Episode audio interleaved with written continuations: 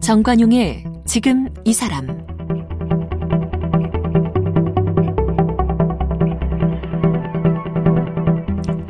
여러분 안녕하십니까 정관용입니다. 신년 기획으로 보내드리고 있는 공부합시다. 오늘이 그 마지막 시간인데요. 이번 한 주 동안 공부를 잘하기 위해서 처음에는 어떻게 몰입할 수 있는지 이 천천히 생각하는 slow thinking법 배웠고요. 그다음 공부에 필요한 요소가 무언지도 배워봤고 어제는 외국어 공부 요령도 배웠었죠. 자, 이 공부의 마지막은 역시 정리입니다. 배운 것을 잘 정리해 두어야 나중에 필요할 때 유용하게 꺼내 쓸 수 있는 거죠. 생각을 잘 정리하면 나만의 콘텐츠가 되고 그러다 보면 요즘 누구나 되고 싶어 하는 크리에이터에 도전할 수 있는 길도 열린다는데요. 그래서 오늘 생각 정리의 달인을 모셨어요. 생각 정리 연구소 복주환 대표를 초대했습니다. 어서 오십시오. 네, 안녕하세요. 생각 정리 스킬 복주환 강사입니다. 네, 안녕하세요. 생각 정리 연구소? 네, 맞습니다. 언제 만들었어요? 네, 2013년도부터 시작을 해서 본격적으로 2014년도부터 이제 시작을 했습니다. 오, 오래됐네요. 네, 오래됐습니다. 원래는 예, 뮤지컬 예. 공부하셨다고요? 아, 예. 어렸을 때 제가 연극을 이젠 하게 됐습니다. 이젠 어떻게 하면은 제가 말을 잘하는 사람이 될 수 있을까? 음. 어린 시절부터 좀 관심사였거든요. 그러다 보니까 친구한테 물어보니까 연극하면 좀말 음. 잘하지 않겠냐, 배우들이. 그래서 이제 연극을 시작하게 됐고 자연스럽게 이제 뮤지컬까지 공부를 하게 됐습니다. 공부만 했어요? 실제 뮤지컬 배우로 활동도 했어요? 어, 이제 대학교 시절에는 이제 실제로 이제 활동도 했습니다. 어. 예. 근데 그 그런 경력하고 예. 생각 정리 연구소하고는 거리가 멀잖아요. 완전히 거리가 좀 멀긴 어떻게 된 한데요. 거예요, 그러니까? 근데 이제 연관성은 있는 것 같아요. 음. 저는 이제 이 생각 정리를 시작하게 된 그 배경이 어떻게 하면 말을 잘할 수 있을까? 네. 그리고 또 이제 연극이나 뮤지컬 하다 보면 공연 기획을 많이 하잖아요. 해야 할 일도 되게 많은데 음. 그때 당시에 뭔가 아이디어는 많은데 정리가 잘 안 되고 아이디어만 있고 네, 정리가, 정리가 안, 안, 되니까 어. 결과물이 잘 나오지 않고 음. 실수도 이제 많이 하게 되고 그리고 뭔가 주한이는 말을 좀 잘해 보이는데 대본이 있을 땐 말을 잘하는데 또 대본이 없으면 또 말을 잘 못하고 대본이 있으면 그냥 잘 읽는 거지 뭐 말을 잘하는 건가요? 네. 그래서 그런 문제점이 있었는데 사실 어렸을 때 제가 웅변을 좀 했었거든요. 어. 웅변 대회에 나갔는데 그냥 1, 2년 나간 게 아니라 유치원 때부터 중학교 2학년 때까지 웅변 대회에 나갔었어요. 그래서 이제 웅변대회에 나갔는데 그때 웅변대회는 그냥 원고 외워서 하는 거잖아요. 맞아요. 그런데 어. 그때 당시 이제 어렸을 때 이제 부모님이 주한이 한번 말 한번 열심히 한번 자신감 같은 거 키우게 음. 하려고 이제 대회 나갔는데 우렁차게 자신 있게 발표를 하니까 상은 계속 높은 상을 받게 되는 거예요. 예, 예. 근데 이제 사춘기가 되니까 어 이상하다. 왜 내 대본이 아닌 걸 가지고 그때 당시엔 이제 선생님께서 잘 써주시고 이제 대회용이니까요. 음. 그걸 잘 외워가지고 말을 했는데 왜 내 말이 아닌 걸 가지고 계속 상을 받고 이걸 인정을 받지? 한편 공부를 하면서 선생님께서 글을 써봐라. 음. 혹은 발표를 해봐라. 즉흥적으로 말을 시키는데 그때는 머릿속이 막 새하얘지고 또 글을 쓰려고 하면 투서가 없는 거예요. 어. 이 괴리가 이제 크게 느껴진 때가 이제 중학교 2학년 때였어요. 그래서 그때부터 내가 왜 사람들한테 인정을 받는 이 말 잘한다고 인정을 받는데 이 과연 진짜일까? 음. 아, 난 가짜로 인정을 받는 것 같아. 이런 괴리가 좀 많이 느껴졌던 그래, 어. 때가 있었어요. 그런데 중학교 2학년 때 수련회에 가게 됐는데요. 음. 레크리에이션 강사가 수련회에서 통기타 하나 딱 들고 나와가지고 이제 막 기타를 탁 치면서 음. 말을 하는데요. 그 사람은 뭔가 이렇게 대본이 없이 자연스럽게 말하고 자유롭게 말하고 감동과 재미와 막 그런 내용들이 막 있는 거예요. 그래서 그 사람을 보면서 아, 저 사람처럼 되고 싶다. 아, 진짜 예. 말을 잘하는 사람이 되고 싶다. 음. 그럼 어떻게 하면 되지?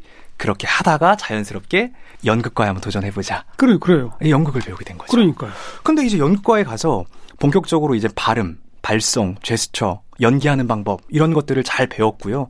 그리고 일찍 이제 문학 작품에 대해서 관심을 갖게 되면서 책도 많이 읽게 됐는데 음. 여전히 연극도 제가 원하는 그 대본 없이도 말 잘하는 그런 사람이 아니라 대본을 외워서 영국이야말로 그렇죠. 그렇죠. 희곡이 예. 있잖아요. 대, 음. 예, 그렇게 이제 하다 보니까 친구들은 연극 배우 꿈이 더 커지고 음. 배우가 되고 싶어 이런 말도 있었고 저도 그런 것들 보면서 아 나도 배우의 꿈을 이제 키우려고 했으나 음. 그 고등학교 3학년 때 그 학교에 행사가 있었는데 거기에 이제 사회자를 그런 보는 행사가 있었어요. 예. 근데 거기에서 이제 대본을 처음으로 이제 만들어서 발표를 하는데 그게 너무 재밌는 거예요. 본인 스스로 대본을 구성했다. 네, 어, 네. 그게 처음이었어요. 그때. 처음이었습니다. 그랬더니 그랬는데 쉽지가 않은 거예요. 어렵죠. 한 달 내내 해도 어. 좋은 어떤 그 내용들이 없어가지고 친구한테 물어보기도 아, 하고. 결국은 그게 생각 정리의 시작이었군요. 예, 그렇죠. 내가 할 말은 많은데 네, 어떻게 이걸 요령 있게 정리해서 맞습니다. 청중들한테 사회자로 전할 것이냐. 네. 음. 그래서 이젠 주변에 물어보니까 우리 이제 학교에서는 유명한 MC분들도 계시고 말을 잘하시는 아나운서분들도 많고 하니까 그분들한테 이제 여쭤보니까 하는 얘기가 책을 많이 읽으면 된다. 어. 라는 그 이야기를 듣게 됐습니다. 그래서 몇 권 정도 책을 읽으면 정말 똑똑해질까요? 지금 생각해보면은 이게 사실은 몇 권, 이게 중요한 건 아니지 않습니까? 근데 저한테 하는 얘기가 주한이 너가 스무 살 때한 100권 정도 읽어봐. 음. 가볍게 이렇게 얘기를 했는데 그것도 한번 도전해보고 예. 그리고 25살 때까지 천권 리스트를 한번 읽어봐. 어. 이렇게 멘토님이 직접 말을 해주셨어요. 그러면서 책도 사주시고 그래서 천권 읽었어요? 도전해봤습니다. 그래서 어. 저는 일기도 쓰고 또 책도 다 쓰고 list up을 다 만들어가면서 음. 열심히 읽었는데요. 물론 책을 읽는 게 말하는 거에 대해서 도움은 되지만 제가 깨달은 것은 아 책을 그저 많이 읽기만 한다고 음. 말을 잘하는 것은 또 아니구나. 너무 인풋을 많이 하다 보니까 오히려 머릿속이 뒤죽박죽 엉킨 기분도 들고요. 어. 정작 나의 어떤 목소리란 나의 생각 이런 것들이 좀 사라진 듯한 그런 느낌들이 들더라고요. 그때부터 본격적으로 생각 정리. 예 내가 그, 그 생각 정리에 대해서 누구한테 배웠어요, 그럼? 아, 그래서 제가 그런 고민을 하고 있는데, 음. 우연찮게 이제 서점에 갔어요. 생각 정리에 관련된 책이 생각보다 많이 없더라고요. 근데 우연찮게 발견한 게, 예. 마인드맵이라는 도구였어요. 처음에. 마인드맵. 음. 생각의 지도라는 뜻으로 마인드맵, 꼬리, 꼬리를 물고 생각을 정리하는 기법이잖아요. 근데 거기 책에서 어떤 얘기가 있냐면은, 요즘에는 마인드맵을요, 컴퓨터로 구현한 소프트웨어가 나왔다. 어. 사실 저는 마인드맵도 과거에 쓰지 않았던 건 아니거든요. 근데 그 마인드맵을 쓴다고 해서 막 정리가 되는 게 아니라 오히려 저 같은 경우는 생각이 턱 막히는 경험도 했고 음. 가지가 많아지면 많아질수록 더 복잡해지는 그런 경험들을 많이 했었습니다. 예. 근데 이 디지털 마인드맵이라는 게 있는데 그걸 또 공짜로 사용할 수 있다는 거예요. 음. 저도 이젠 돈이 없던 시절이니까 예. 그거를 다운받아 사용하는데 너무 좋은 거예요. 음. 생각이 막 정리가 되고 여기서 깨달았던 거는 아 그저 기록만 많이 한다고 정리가 되는 게 아니었구나. 음. 그저 아는 게 많다고 정리되는 게 아니었구나. 생각을 눈으로 시각화해서 보면서 특히 중요한 거는 움직이면서 재배열하고 분류하고 그런 과정 중에서 생각이 정리되는 거구나라는 것을 알게 됐습니다. 그 구체적인 얘기를 이제 한번 들어가 봅시다. 생각 정리는 누구한테 필요한가? 예. 생각 정리 skill이 있는 사람들의 특징. 우선 누구한테 필요한 거예요? 아, 예. 생각 정리는요. 저는 생각을 하는 사람들이라고 한다면 모두에게 필요하다고 저는 모두에게 생각합니다. 필요하다. 특히 필요한 사람들은. 어, 저는 지금 이제 기업 교육을 하면서 음. 직장인분들 대상을 어, 교- 교육을 하고 있습니다. 그래서 직장인분들 특히 뭐 기획서, 보고서, 제안서 이런 것들을 작성하셔야 되잖아요. 그렇죠. 그래서 일을 하는 분들이라면 특히 저는 필요하다고 생각을 해요. 음. 그리고 의사 결정을 하는 CEO분들 중요한 역할을 이렇게 선택을 해야 되잖아요. 그럴 때 머리로만 하는 것이 아니라 생각을 좀 정리하는 방법을 알고 하시면 도움이 많이 되실 것 네. 같고요. 지식 콘텐츠 크리에이터. 콘텐츠를 이제 만드는 사람들은 머리로만 하는 거 거의 불가능에 가깝지 않습니까? 그렇죠. 그 아이디어들을 계속 설계하고 쌓아가고 만들어가는 그런 사람들이라면은 특히나 저는 필요하지 않을까라는 생각을 합니다. 음. 생각 정리 skill이 있는 사람들의 특징은 뭡니까? 우선 생각 정리하는 방법을 아는 사람들은요. 그 방법? 네. 이 방법을 아는 사람과 모르는 사람으로 전 차이가 생긴다고 음. 생각해요. 미국의 심리학자 쉐드 헬름스테터라는 박사가 있는데요. 그분이 이런 얘기를 했어요. 우리 흔히 속담에 인간은 하루에 5만 가지의 생각을 한다고 하잖아요. 음, 음. 근데 그게 연구 결과가 있더라고요. 실제 그렇대요? 예, 어. 5만 가지에서 7만 가지 정도 어. 생각을 실제로 한다고 합니다. 하루에? 네, 네, 네. 더 재밌는 사실은 미국 그 국립과학재단의 연구 결과를 보니까 거기에서 80%가 부정적인 생각이고 그 중에서 더 특이한 거는 95%가 과거에 했던 생각이라는 거예요. 5만 가지, 7만 가지 생각을 맞습니다. 하는데 예. 대부분 옛날 지나간 생각을 부정적 생각을 하더라. 그걸 반복해서 하더라. 어. 그러니까 대부분의 사람들이 정리를 하는 방법을 알고 있다면 부정적인 생각에서 긍정적인 생각으로 음, 음. 그리고 쓸모 없는 생각에서 쓸모 있는 생각으로 바꿀 수 있다고 저는 생각을 하거든요. 예, 예. 그래서 가장 큰 차이점은 그냥 생각 정리를 하지 않으면 머릿속에 아무리 아이디어와 생각이 많아도 득이 되는 것이 아니라 독이 될 수 있다. 음. 그 한 끗 차이예요. 생각 정리를 잘하는 사람은 그 독 같은 생각, 그 아이디어의 생각도요. 그걸 잘 모아가지고 쓸모 있는 생각을 만들 수 있고요. 네. 생각을 쓸모 있게 만들어낼 수 있다면 말하기나 글쓰기, 그러니까 커뮤니케이션 할 때도 논리 정연하게 전달할 수 있고 그럼 설득력도 높아지고 음. 무엇보다도요 생각 정리가 잘 되면 스트레스가 사라지고 자존감까지 올라가는 것 같아요. 그래서 구체적으로 그러면 정리하는 방법으로 네, 머릿속 생각을 시각화하라. 예, 생각 정리 도구와 원리를 활용하라. 맞습니다. 어떻게 하는 거예요? 예, 우선은 국내외로요. 생각을 정리할 수 있는 방법은 제가 앞서 말씀드렸다시피 mind map, 디지털 mind map과 같은 대표적인 프로그램이 있는데요. 무려 300여 가지가 넘는 생각 정리 도구가 있습니다. 그래요? 대표적으로는 크게 두 가지로 생각 정리 방법이 나눠지는데요. 생각을 이제 정리할 때 가지치기를 할 거냐, 가지치기. 아니면은 표 있잖아요. 매트릭스 해서 칸을 채우는 형태로 생각을 정리할 거냐. 음. 이렇게 도구를 중심으로 크게 두 가지로 나눠집니다. 그래서 가지치기는 대표적으로 mind map, 그리고 logic tree, 이런 도구가 있고요. 그리고 매트릭스는 만다라트라는 tool 혹은 엑셀로 정리 많이 하시잖아요. 어렵네요. 여기서부터 사람들이 어려워하시는데 그냥 그거를 아주 그 구체적인 사례를 중심으로 한번 설명해 주세요. 예, 가지치기법이 가장 적합한 생각 정리는 예를 들면 어떤 겁니까? to-do list가 아닌가 싶어요. 어떤 거요? to-do list. 우리가 이제 하루 리스트? 일과 같은 것들을 음. 정리를 하잖아요. 음, 음. 근데 우리가 하루 일과 하나를 정리를 하더라도 해야 할 일을 정리하더라도 예. 종이에다가 쭉 나열만 하잖아요. 그러니까 예를 들어서 뭐몇 기- 시부터 뭐 네, 하고, 뭐 하고 몇 시에 뭐 하고, 뭐 하고 어. 뭐 하고 근데 이렇게 종이에다가 나열하는 것만으로 사실 도움이 되는데 이제 마인드 매핑 기법을 알게 되면은 이걸 분류를 할 수 있게 돼요. 이 머릿속에 있는 수많은 생각 중에 이게 업무에 관련된 생각인지 아니면 학업에 관련된 생각인지 음. 아니면은 자기 개발과 관련된 생각인지 이렇게 크게 세 가지로 분류를 하면서 시작할 수 있는 거죠. 덩어리를 짓고 그러면은 업무 중에서 집중 업무와 비집중 업무로 또 나누고 어, 집중 업무 중에서는 저 같은 경우는 작가니까 이 글을 쓰는 일, 어. 강사니까 강의하는 일, 강의 준비하는 일 이런 것들이 집중 업무고 비집중 업무는 뭐 이메일 확인하기, 누군가에게 위임할 수 있는 일 이런 것들로 이제 나눠보는 거예요. 예, 예. 그럼 쭉 그냥 쭉 쓰는 것보다는 분류하고 거기에서 이제 우선순위로 딱 배열을 하고 한 그런 과정 중에서 그게 가지가 쳐지는 것과 비슷한 모양이다. 네 맞습니다. 어. 근데 이게 재밌는 사실은 이 마인드맵은 우리 머릿속에 있는 이 두뇌 를 본따서 만든 예. 하나의 기법이라고 이제 알려져 예, 있습니다. 예. 그래서 생각도요. 이 눈으로 보는 것처럼 이제 생각이 정리가 되는데 종이에다가 그저 나열하는 방식으로 생각을 정리하게 되면은 음, 키워드도 안 보이죠. 일단은 나열을 해놓고 네. 그다음에 그것을 가지치기 기법을 이용해서 네. 분류하고 예, 중요도, 우선순위 이런 등등의 값어치를 부여한다. 맞습니다. 그런 방법이로군요. 네. 어. 이게 쉽게 설명해 드리면 청소를 할 때도요. 그냥 우리가 물건들을 청소한다고 해서 다 끄집어내 놓고 끝나지 않잖아요. 그걸 음. 나열이라고 합니다. 그걸 정리하죠. 예. 그러면 저는 분류해서 제- 집어넣죠. 음. 그리고 우선순위에 맞춰서 배열을 하는데 이거를 저는 정리 원리 중에 나분배의 원리라고 얘기를 합니다. 나분배. 네, 나열, 분류, 배열의 줄임말이에요. 근데 마인드맵도 만다라트라는 툴도 마찬가지인 거예요. 가운데다가 중심 주제를 적고 내가 이 주제에 대해서 하고 싶은 얘기 혹은 해야 할 일들을 다 나열을 해요. 그럼 시각화가 되죠. 눈으로 보면서 정리가 되는데 여기서 끝내는 것이 아니라 마인드맵 프로그램을 활용해서 움직이면서 분류를 합니다. 음. 묻고 그다음 우선순위에 정해서 배열을 하는 그런 방법들 순서를 정하면서 정리가 되는 거죠. 네. 제가 처음에 가지치기 방법이 있고 매트리스 방법이 있다고 그랬잖아요. 예.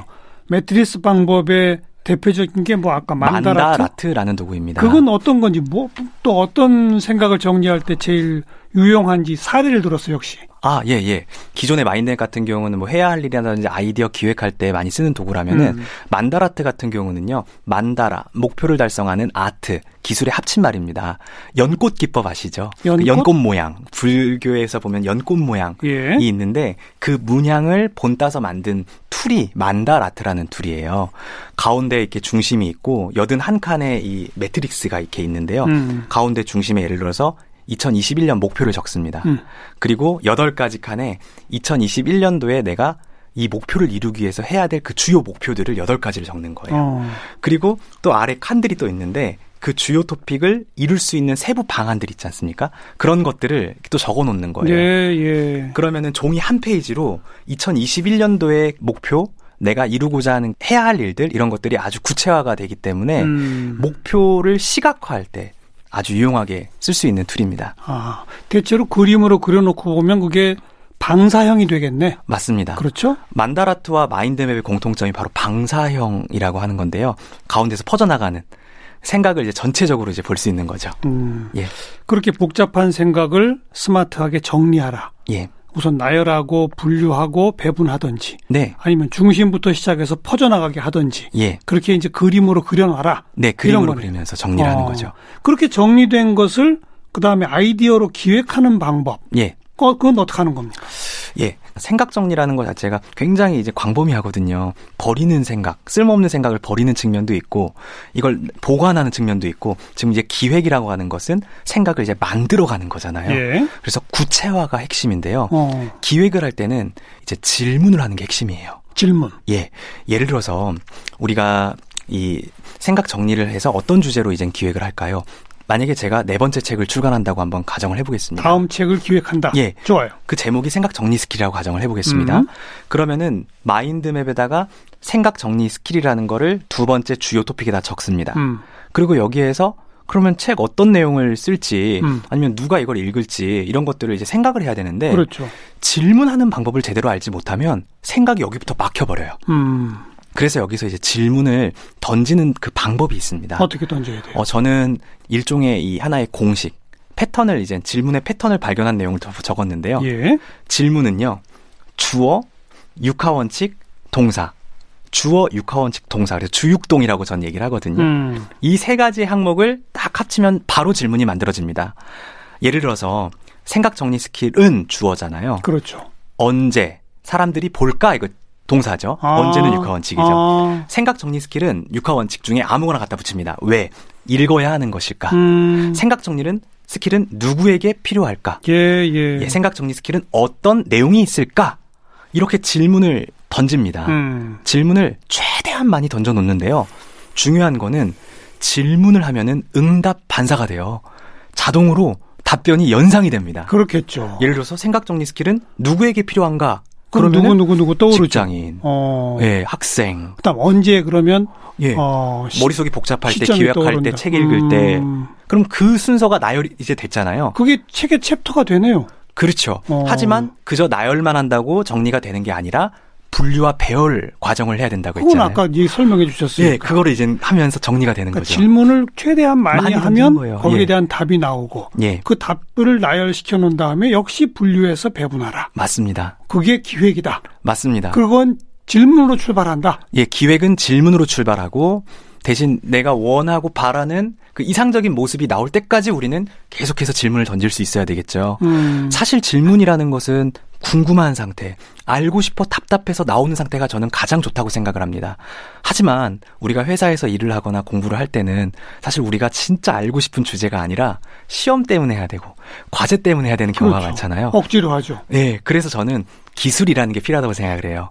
아, 음. 내가 이거 기획해야 되는데 기획하고 싶지가 않아. 그러면은 오늘 배웠던 이 마인드맵과 이 질문, 주어 육하원식 동사 이걸 가지고 질문을 만들어 놓으면은 예, 예. 일단 생각의 가지가 펼쳐져 나가고 연상이 자동적으로 이제 펼쳐져 나가기 때문에 그때부터 이제 기획을 이제 시작할 수 있는 시작점이 되지 않나. 알겠어요. 여기 브레인스토밍과 brain writing이 나오는데 네.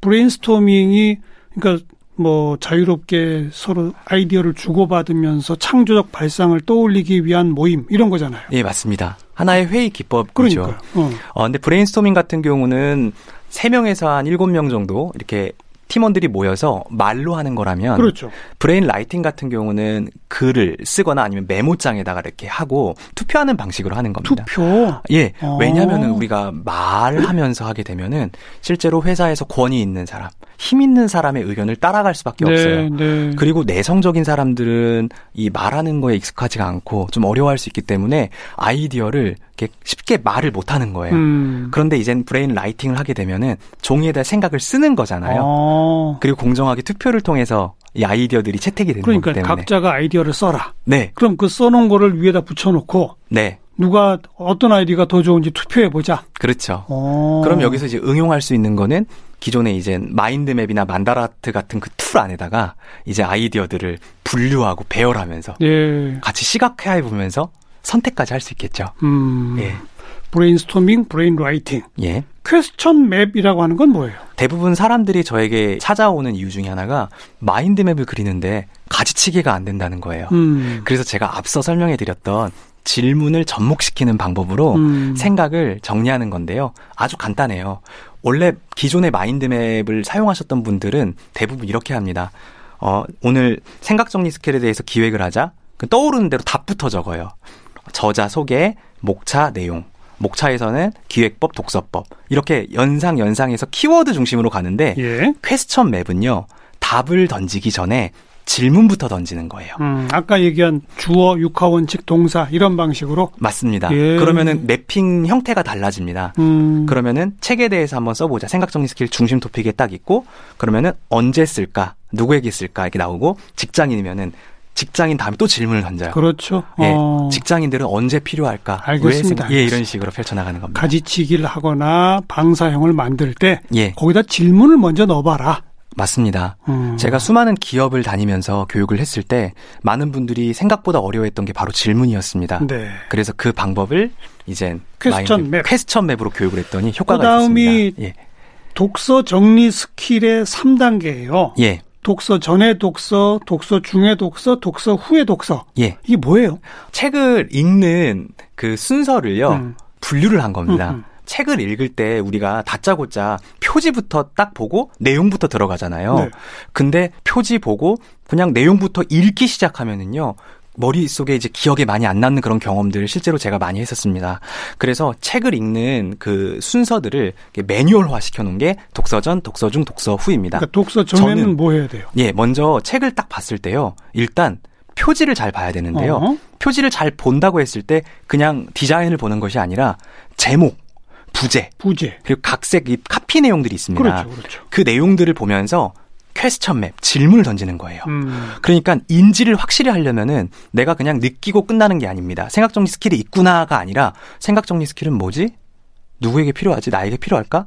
저자는 생각 정리 스킬에서 뭐에 대해서 얘기하는 거지? 음. 생각 정리 스킬 어떤 게 있을까?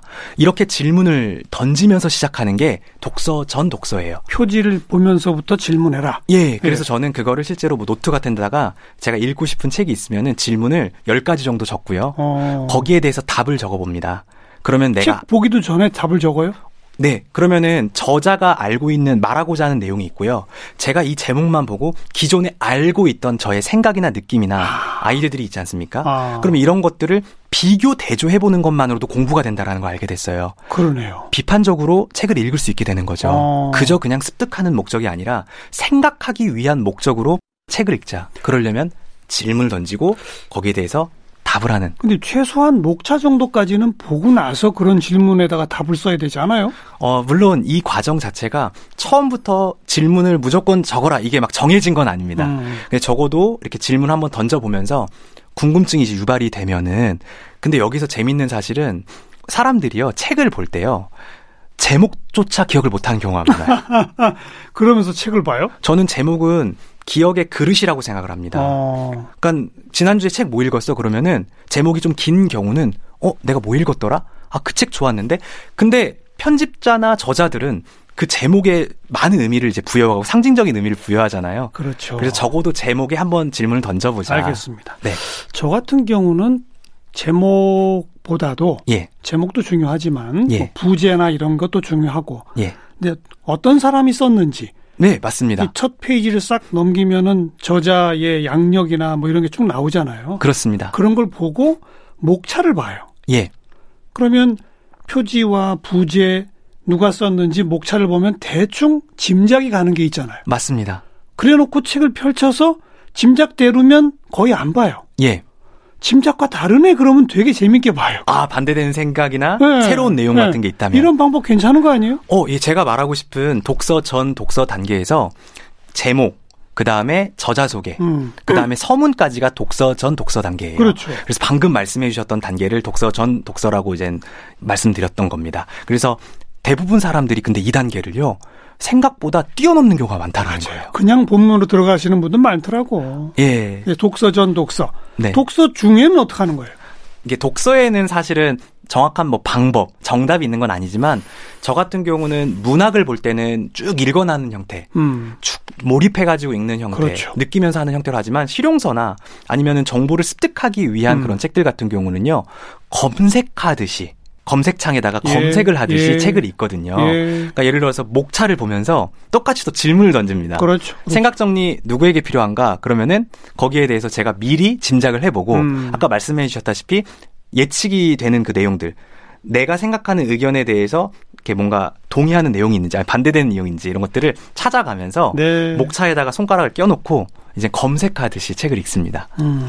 독서 중 독서에는 또 한 가지가 있는데요. 네. 좀 호불호가 갈릴 수 있는 그런 내용인데 저는 책을 깨끗하게 읽는 편은 아니거든요. 책에다 뭘 쓰면서 네. 어. 네, 예전에는 책 지면에다가 다 적었는데 나중에는 그렇게 하니까 오히려 좀 저의 생각이 책의 내용을 방해한다라는 걸 알게 돼가지고 포스트잇을 붙여가면서 음. 포스트 위에다가 이제 정리를 하면서 읽게 됩니다. 그래서 그런 정리 방법들이 책에 수록되어 있고요. 책에 이렇게 밑줄을 그어가면서 네. 또 옆에다 메모해가면서 읽는 거는요. 저는 아주 좋다고 생각해요. 아 그러신가요? 한참 지나서 몇 년 후에 다시 보면 예. 네, 야 몇 년 전에 내가 이런 여기에 줄을. 걷네. 네, 이것도 재밌어요. 네. 근데 여기에서 이제 하나 포인트는 뭐냐면요. 이걸 저는 댓글 독서라고 이름을 붙였는데요. 예, 예. 댓글 아래 보면은 언제 댓글 남겼는지, 왜 댓글을 남겼는지가 적혀 있지 않습니까? 그래서 저는 예를 들어서 2017년도다. 음. 그리고 저의 생각이나 느낌이나 아이디어를 적어요. 그럼 그 날짜까지 쓰라 이거군요. 그렇죠. 오. 그리고 저는 장소 기억을 활성화하기 위해서 장소 어디서 이 내용을 썼는지. 아, 알겠습니다. 네. 음. 그게 이제 독서 중이고 네. 독서 후 독서는 이게 참 중요한데요. 우리가 단지 인풋만 하기 위해서 책을 읽는 건 또 아닌 경우가 많잖아요. 말하거나 글 쓰는 아웃풋을 해야 되는데 독서 후에는 이제 한번 내가 읽었던 그 생각을 독서 리스트, 독서 뭐 기입장, 독후감 같은 거 혹은 블로그나 자신의 SNS에 이제 올려보는 거 음. 그런 과정들이 독서 후 독서라고 전 이게 이야기합니다. 완벽히 자기께 되는 거죠. 네, 그 과정들을 완벽하게 이제 할 수 있는 그 매뉴얼을 작성해. 그렇게 책을 읽더라도 독서 전, 중, 후를 나눠서 예, 그러면서 자기 생각을 시각화시켜서 정리하고 맞습니다. 그걸 기획력으로 만들어내면 네, 누구나 크리에이터가 될 수 있다. 네 그렇습니다. 말씀은 쉬운데 실천하기 쉽지 않을 것 같아요. 맞아요. 실천이 중요하겠죠. 네, 오늘 생각정리연구소 복주한 대표를 만났습니다. 고맙습니다. 감사합니다.